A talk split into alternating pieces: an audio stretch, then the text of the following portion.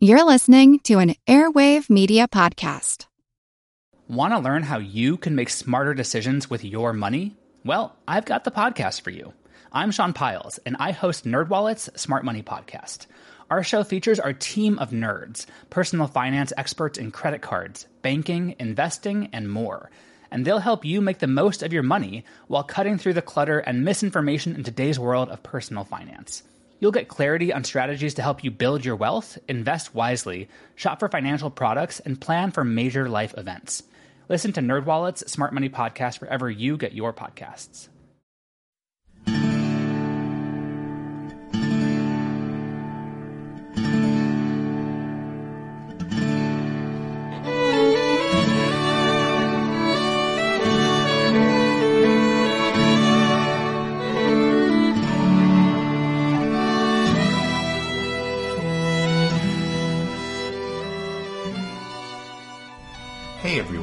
Thanks for tuning in to episode number 39 of our Civil War podcast. My name is Rich. And I'm Tracy. Hello, y'all. Welcome to the podcast. In the tense weeks leading up to his inauguration, Abraham Lincoln probably didn't spare much thought to the U.S. Navy. But almost immediately after taking office, in connection with the crisis at Fort Sumter, Lincoln was forced to begin working his way along a steep learning curve with regard to naval matters. It was a good thing the new president was a quick student because within a week of the fall of Sumter, he would issue a proclamation that would shape a significant element of the federal naval strategy. And after that, Abraham Lincoln would then go on to preside over the development and deployment of the largest naval force in American history up to that point. Throughout the Civil War, Abraham Lincoln would take an active interest in naval matters, and in his role as Commander in Chief, he would step in when needed to ensure his larger strategic vision was being fulfilled. But still, Lincoln would most often defer to the judgment of two men who will play key roles in our ongoing story Gideon Welles and Gustavus Fox. Gideon Welles was Abraham Lincoln's Navy Secretary and he was one of only two cabinet members to hold his job throughout Lincoln's administration. Secretary of State William H. Seward being the other. Right. But anyway, in his excellent book, Lincoln and His Admirals, Craig Symonds describes Welles in this way quote, The 59 year old Welles wore a wig that he had purchased years before when his hair was still light brown and only tinged with gray. He continued to wear that same wig even though his beard was now snowy white, and the contrast was jarring. Moreover, Welles tended to wear his wig like a hat, plunking it down on his head in the morning without paying serious attention to how it rested on his balding dome, and pushing it back on his head absent-mindedly as he worked at his desk. If he sneezed or shook his head violently, the wig skittered about independently. Welles' appearance led people to refer to him as Father Neptune. But anyway, Symonds goes on to say, quote, Welles was open and honest with Lincoln, politically adept and yet disarmingly straightforward. He was by turns blunt, challenging, cantankerous, and tiresomely earnest. Welles from Connecticut got his seat in Lincoln's cabinet largely because of political geography. That is, at the urging of Vice President Ham- Hannibal Hamlin, Welles received New England's seat in the cabinet. But Gideon Welles actually had legitimate expertise in naval matters, including a stint as chief of the Navy's Bureau of Provisions and Clothing under President James Polk. But during the course of the Civil War, Abraham Lincoln would come to rely on Welles' candor and loyalty. And then Gustavus Fox, whom we've already met with regard to the Fort Sumter crisis. Fox was a former naval officer turned businessman. After the fall of Sumter, Lincoln ordered Gideon Welles to appoint Fox as chief clerk of the Navy. About Fox, Lincoln told Welles, quote, he is a live man whose services we cannot well dispense with. End quote. A few months later, in July 1861, Congress created the position of Assistant Secretary of the Navy, and the President immediately promoted Fox to that job. As Craig Symonds points out, Fox then, in effect, functioned as the Chief of Naval Operations for the next four years. Fortunately for the Union, Gideon Welles and Gustavus Fox worked well together, and both men brought a great deal of passion and energy to the management of the Department of the Navy. Over on the Confederate side, on April 17, 1861, just two days after Lincoln's call for 75,000 volunteers to put down the rebellion, Jefferson Davis announced that he would begin issuing letters of marque to authorize privateers. And in this episode, we want to be sure to define several terms that we'll be using since we know we have listeners of all ages from all over the world. And unless you're really into this stuff, there's no reason you might know, for example, just what letters of marque or privateers are.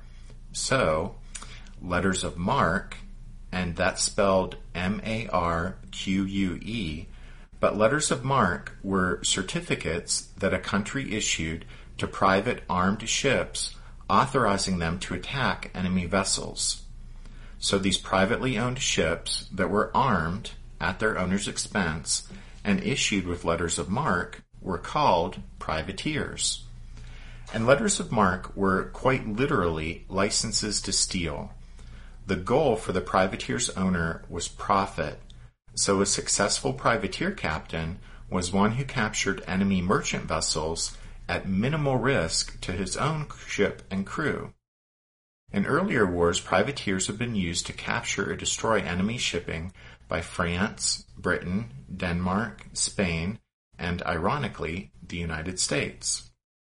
Jefferson Davis and his Secretary of the Navy, Stephen Mallory, knew that these privately owned, privately armed, privately manned ships were great deals for the Confederacy since they cost the rebel government nothing. And yet the potential strategic benefit was huge. With enough privateers, the Confederacy could strike a heavy blow at the important American shipping industry.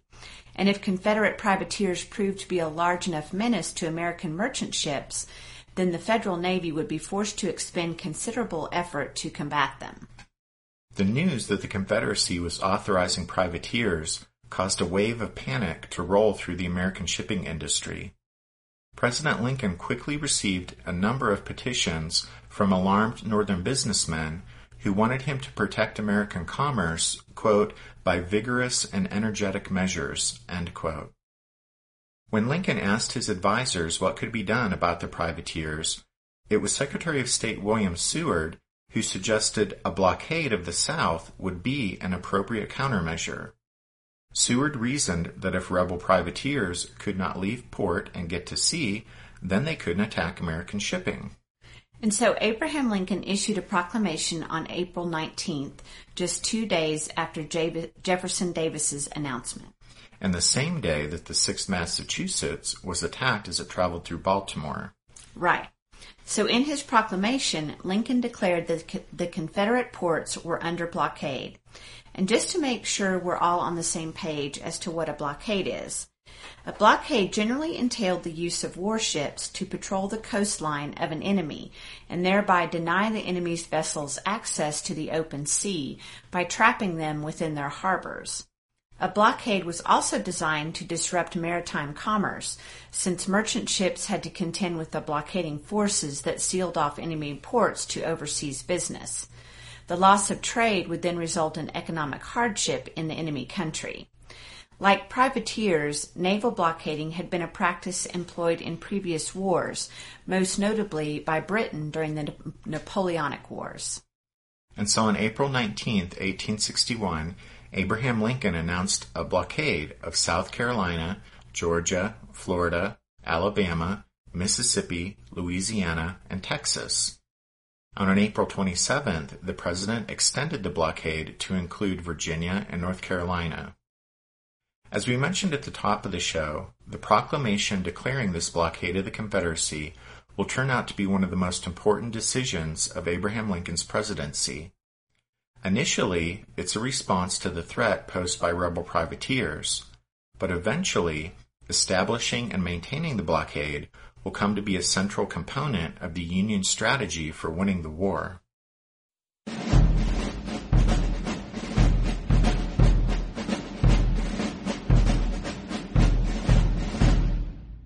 Lincoln's decision to initiate the blockade brought with it a number of difficulties. The first problems the president had to deal with regarding the blockade were of a legal and diplomatic nature. Y'all will recall that it was a central pillar of Abraham Lincoln's policy decisions that the Union remain undissolved. Lincoln insisted the Confederacy was a rebellious part of the United States, not a separate nation. And yet, according to international law, a blockade was an instrument of war between nations. So Lincoln's declaration of a blockade seemed to recognize the legitimacy of the Confederacy. Realizing this, Lincoln and Seward initially tried to come up with some creative way to circumvent the legal ramifications of a blockade. In other words, they wanted to institute a blockade without calling it a blockade. They at first thought they might be able to simply announce a closure of southern ports, but when Seward tried this idea out on a group of foreign diplomats at a dinner party, the British ambassador in particular insisted his government would not play that game. If British commerce with the South was going to be interrupted, then, Lord Lyons implied, the Lincoln administration would have to actually declare a blockade and live with the legal and diplomatic ramifications. And so, in the end, Lincoln's April 19th declaration used the word blockade, despite what it indicated about the legitimacy of the Confederate government. This led to Lincoln's second problem, since in his proclamation he declared that captured privateers would be tried for piracy.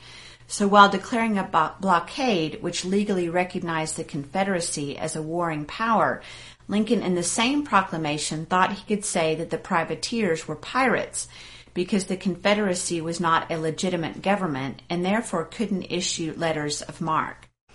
This glaring internal inconsistency soon rose up and bit Lincoln when on June 3, 1861, the USS Perry was cruising off the coast east of Charleston and it captured the Savannah, a Confederate privateer.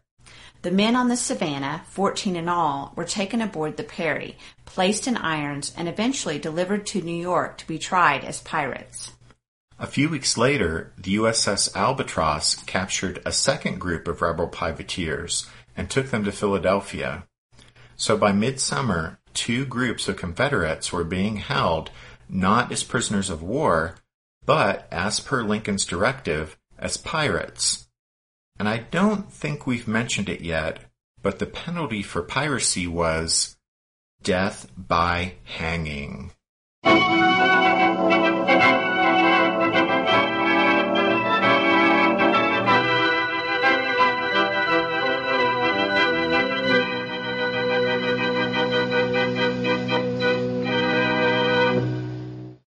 And so in mid-July, General-in-Chief Winfield Scott arrived at the White House and gave Abraham Lincoln a letter that had been passed across the front lines in Virginia under a white flag.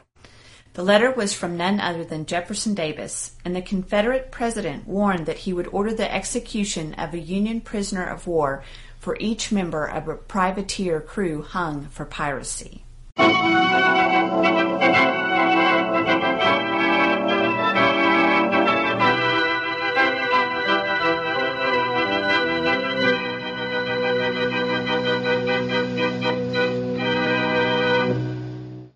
Officially, Lincoln would not acknowledge a communication from the chief executive of the Confederacy, but neither could Abraham Lincoln ignore the warning. Well, it came to pass that the New York jury failed to reach a verdict concerning the crew of the Savannah, but the Philadelphia jury convicted its privateers and sentenced them all to hang. In response, the Confederate Congress duly authorized Jefferson Davis to select an equal number of Union prisoners of war and place them in holding cells ready to be executed. Abraham Lincoln took this threat of retaliation seriously, and to his credit, he wasn't willing to sacrifice the lives of Union prisoners just to maintain his public position that privateers were pirates.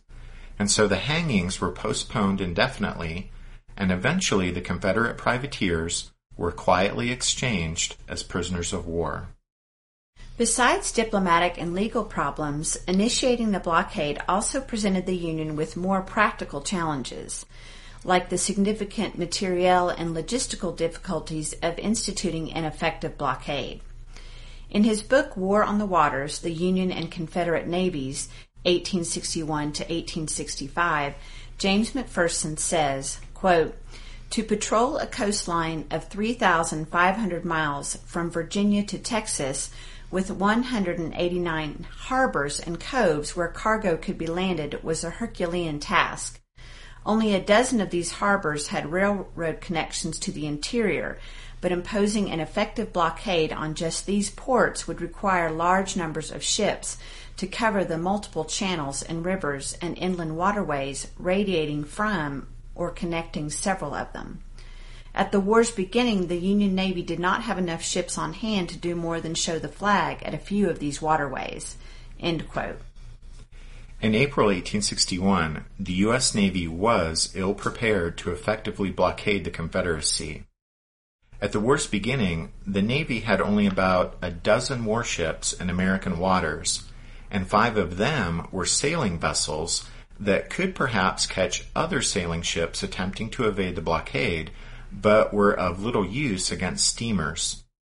26 other warships, 17 of them steam powered, were scattered on distant patrol stations around the globe. And of the Navy's six new steam frigates and 13 new steam sloops constructed during a major naval buildup since 1855, only two of the sloops and none of the frigates were operational in home waters.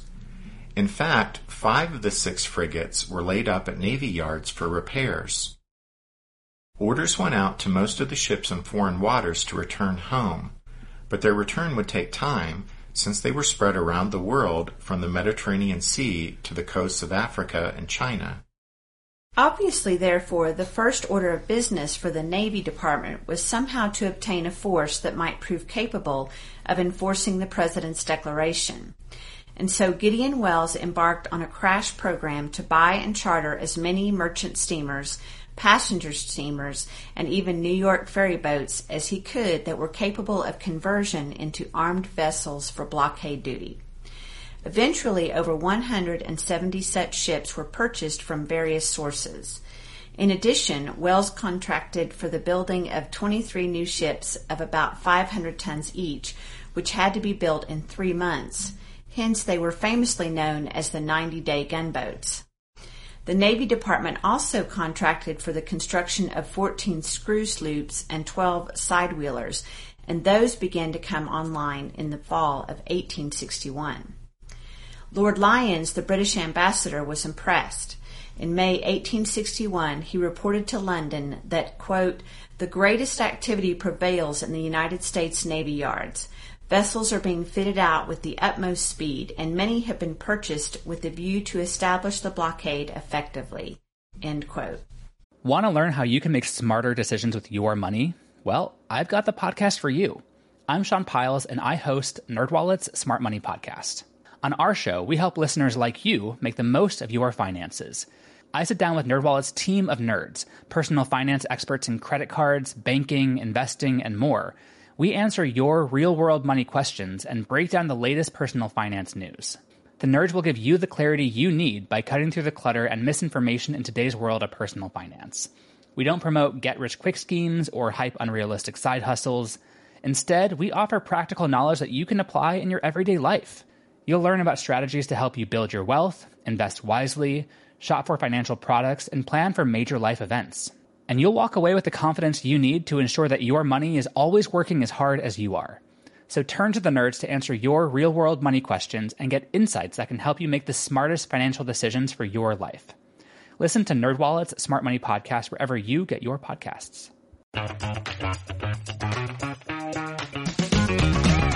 Hey there, I'm Dylan Lewis, one of the hosts of Motley Fool Money. Each weekday on Motley Fool Money, we talk through the business news you need to know and the stories moving stocks on Wall Street. On weekends, we dive into the industries shaping tomorrow and host the experts, authors, and executives that understand them. Tune in for insights, a long-term perspective on investing, and of course, stock ideas. Plenty of them. To quote a listener, it pays to listen. Check us out and subscribe wherever you listen to podcasts. The Union naval buildup included men as well as ships. On the eve of the war, the U.S. Navy numbered about 7,600 enlisted men and 1,200 officers. On May 3, 1861, Abraham Lincoln ordered the recruitment of an additional 18,000 men for terms of one to three years. Within two months of Lincoln's announcement, the Union Navy had expanded to 13,000 men and about 2,000 officers. By December 1862, the total number of naval personnel had grown to about 28,000 sailors and officers, plus 12,000 mechanics and laborers employed in navy yards. In early 1865, the Union Navy reached its maximum strength of 51,500 men and 16,800 mechanics and laborers. By contrast, the Confederate Navy reached the peak of its strength at the end of 1864 with just under 5,000 enlisted men and officers. If the Union was ill prepared at the start of the war to effectively blockade the Confederacy, it still was better prepared for a naval war than the Confederacy, which began its bid for independence with no navy at all. The man whose job it was to create a Confederate Navy virtually from scratch was former Florida Senator Stephen R. Mallory, who Jefferson Davis named as his Secretary of the Navy. Mallory would be one of only two cabinet members to hold his office throughout the war. In his book, The Civil War at Sea, Craig Symonds writes, quote, With his round, avuncular face framed by a leprechaun like fringe of beard, Mallory was less than heroic looking but he possessed both the temperament and the expertise needed to preside over the thankless job of conjuring a Confederate Navy. Born in the West Indies, Mallory's family had moved to Key West when he was 10 years old, and he grew to manhood in the rough and tumble maritime community where the principal business was the rather ghoulish practice of salvaging the many ships that were wrecked trying to round the Keys. Mallory developed his judicious temperament while adjudicating the conflicting claims of wreckers and shipowners. Elected to the Senate, Mallory served for many years as chairman of the Naval Affairs Committee, which gave him a familiarity not only with naval administration, but also with most of the personalities he would have to deal with during the war. Mallory recognized that the fledgling Confederate Navy could not possibly hope to match the Union ship for ship and must therefore seek to overcome inequality of numbers with innovation, such as the use of armored warships and torpedoes. And back in those olden days, a torpedo wasn't what we think of as a torpedo. Uh, back in those days, a torpedo was what they called explosive mines that would, you know, be set afloat or anchored in harbors or rivers. Exactly. We also wanted to mention that while the Confederate Navy pretty much had to start from scratch as far as ships were concerned, it did begin the war with a number of veteran officers who resigned from the U.S. Navy. Interestingly, while less than half of the Southern born Navy officers resigned, more than two thirds of Southern born Army officers resigned and threw in their lot with the Confederacy.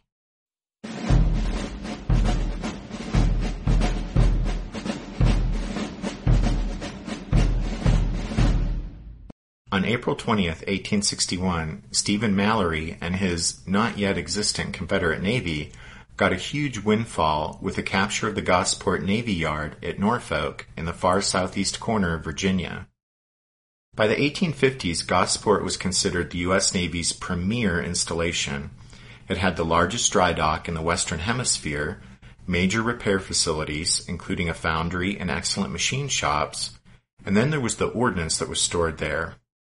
In early 1861, 2,800 barrels of gunpowder and over a thousand naval guns were stored at the sprawling Navy Yard.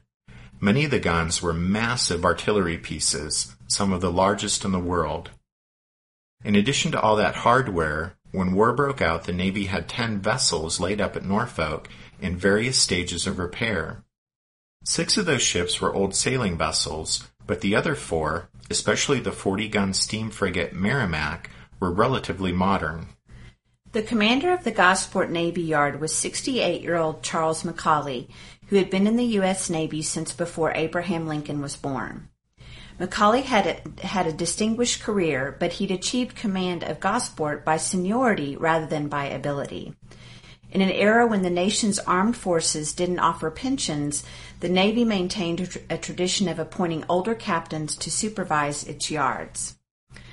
On April 10th, with tensions building over the crisis at Fort Sumter, and with Virginia wavering over the question of secession, Gideon Welles sent a curious piece of correspondence to McCauley. Welles wrote, quote, in view of the peculiar condition of the country and of events that have already transpired, it becomes necessary that great vigilance should be exercised in guarding the public interest and property committed to your charge. It is therefore deemed important that the steamer Merrimac should be in condition to proceed to Philadelphia or to any other yard should it be deemed necessary or in case of danger from unlawful attempts to take possession of her, that she may be placed beyond their reach. Indeed, it is desirable that all the shipping and stores should be attended to, and should you think an additional force necessary or that other precautions are required, you will immediately apprise the department.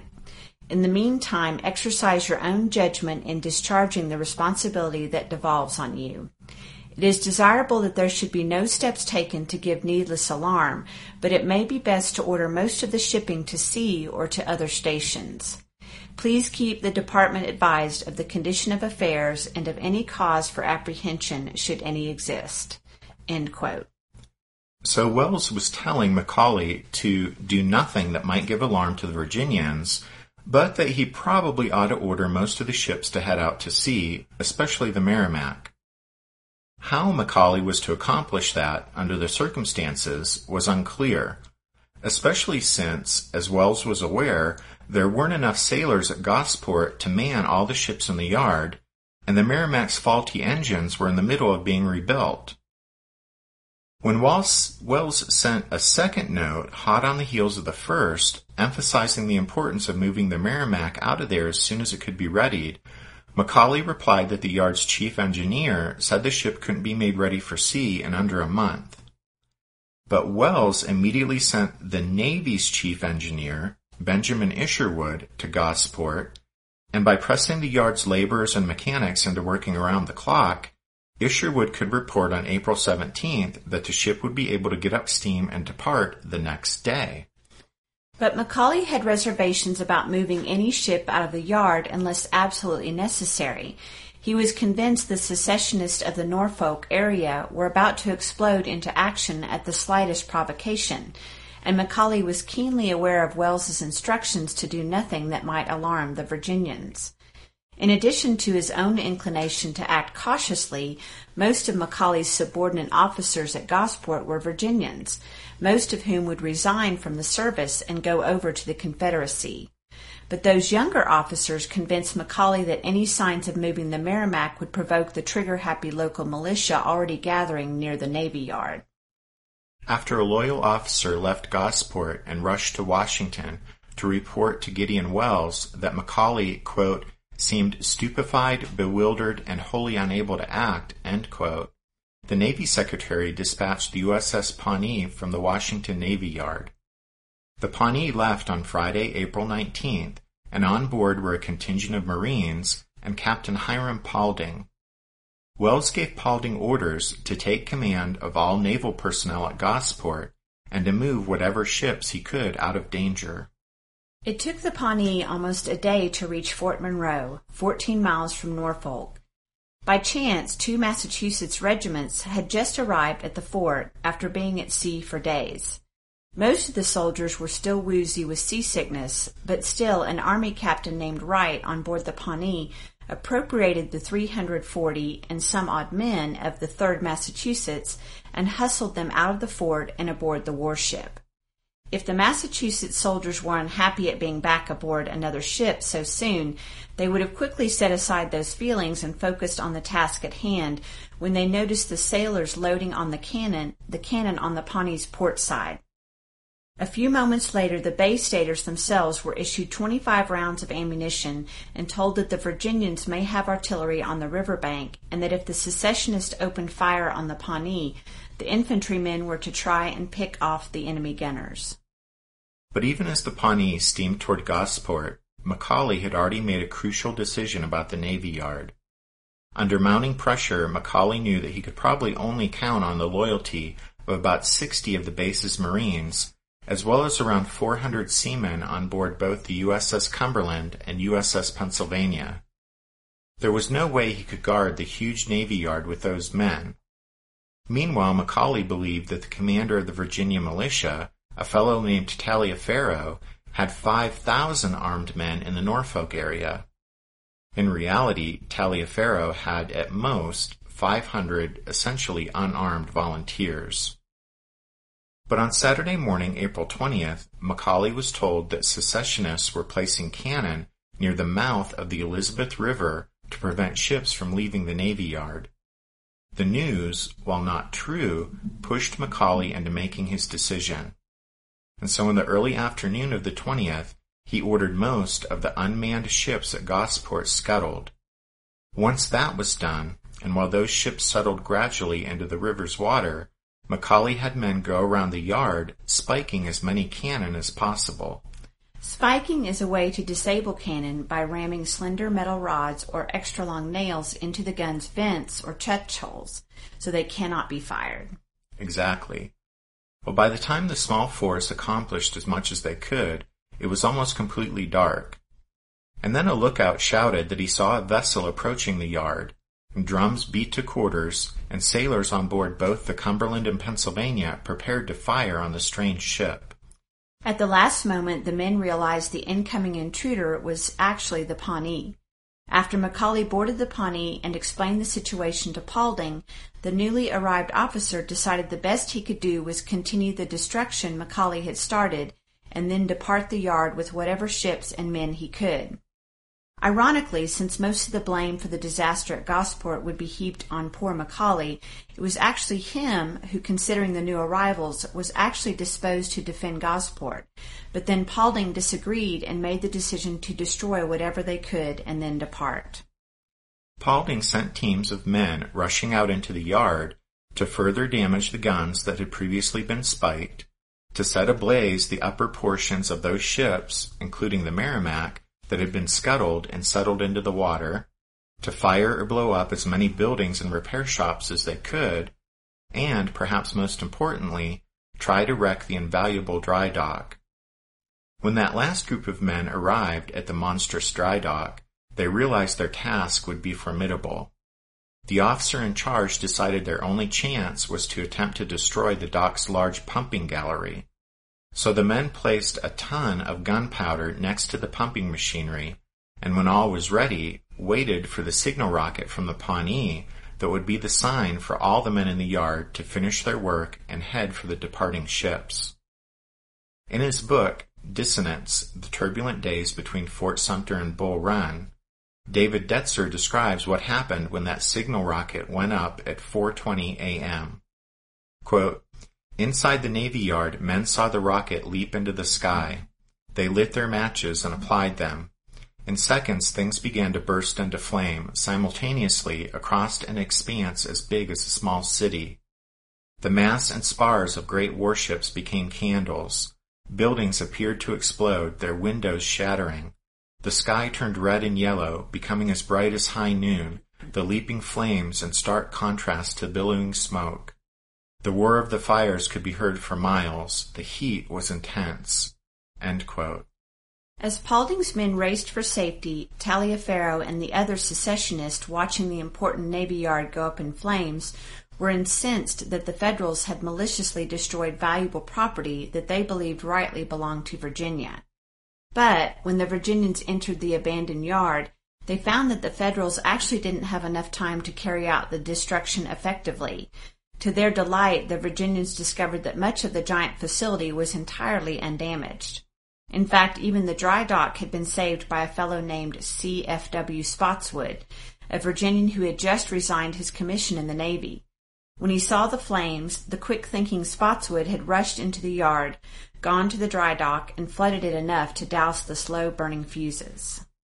And then besides thousands of shot and shells, the Virginians also found 1,200 cannon, including over 50 big Dahlgrens, which were the U.S. Navy's most advanced naval guns. The loss of all those cannon to the Confederacy was an absolute disaster for the Union. Guns and ammunition from Gosport were soon on their way to every corner of the South, where they would be emplaced in the dozens of new and existing forts the Confederacy was building or upgrading to defend its coastline and rivers. And then, of course, there was the Merrimac. Although scuttled and then burned to the waterline, her hull and even her imperfect engines had survived intact, and she'll be reincarnated by the Confederates in a much different form. And so this isn't the last we've heard from the Merrimac on the podcast.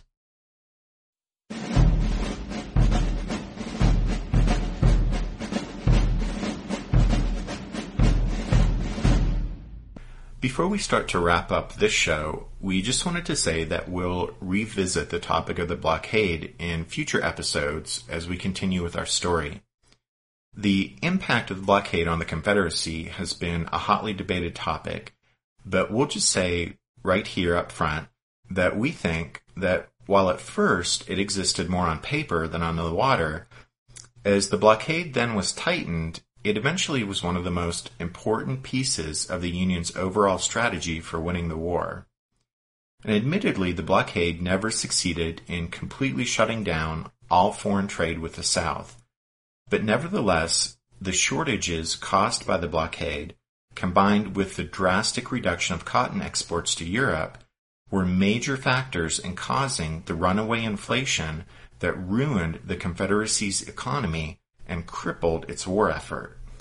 And then the last thing we wanted to sneak in here is to say that while Confederate privateers enjoyed some initial success in the very early stages of the war, privateers soon faded from the picture as the Union's blockade tightened and a new maritime industry was created in the South blockade running. But blockade running is another one of those topics we'll cover in the future. So you guys will just have to stay tuned for all that.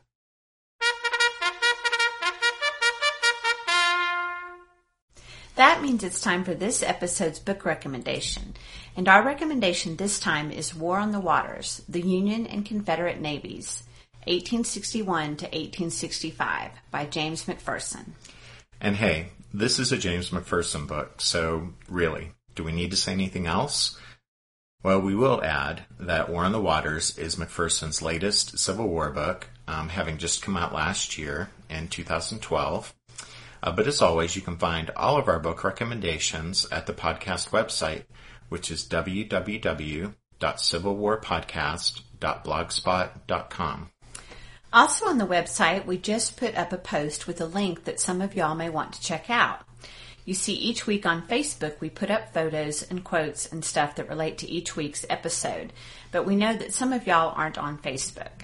So we started a board on Pinterest where we're putting up the photos and quotes, so y'all can also check them out there. And like Tracy said, we just put up a post on the website with that link to the Pinterest board. And, you know, I'll just say that during the course of the podcast, we've really been excited about combining these quotes and photos and thinking about how by the time we finish the podcast, we'll have a pretty amazing collection of them that span the entire Civil War era as well as Reconstruction. So anyway, even if you aren't on Facebook, we wanted you to be able to check them out, and so you can find them on Pinterest. And then we have two special thank yous. The first is to Andrew B. for his donation to the podcast. We appreciate that very much. And we also want to thank Spiritwood Music for allowing us to use their song Midnight on the Water as the music at the beginning and end of every episode. And thanks to all of y'all for listening to this episode of the Civil War, 1861 to 1865, a history podcast. We hope you'll join us again next time, but until then, take care. Thanks, everyone. Bye.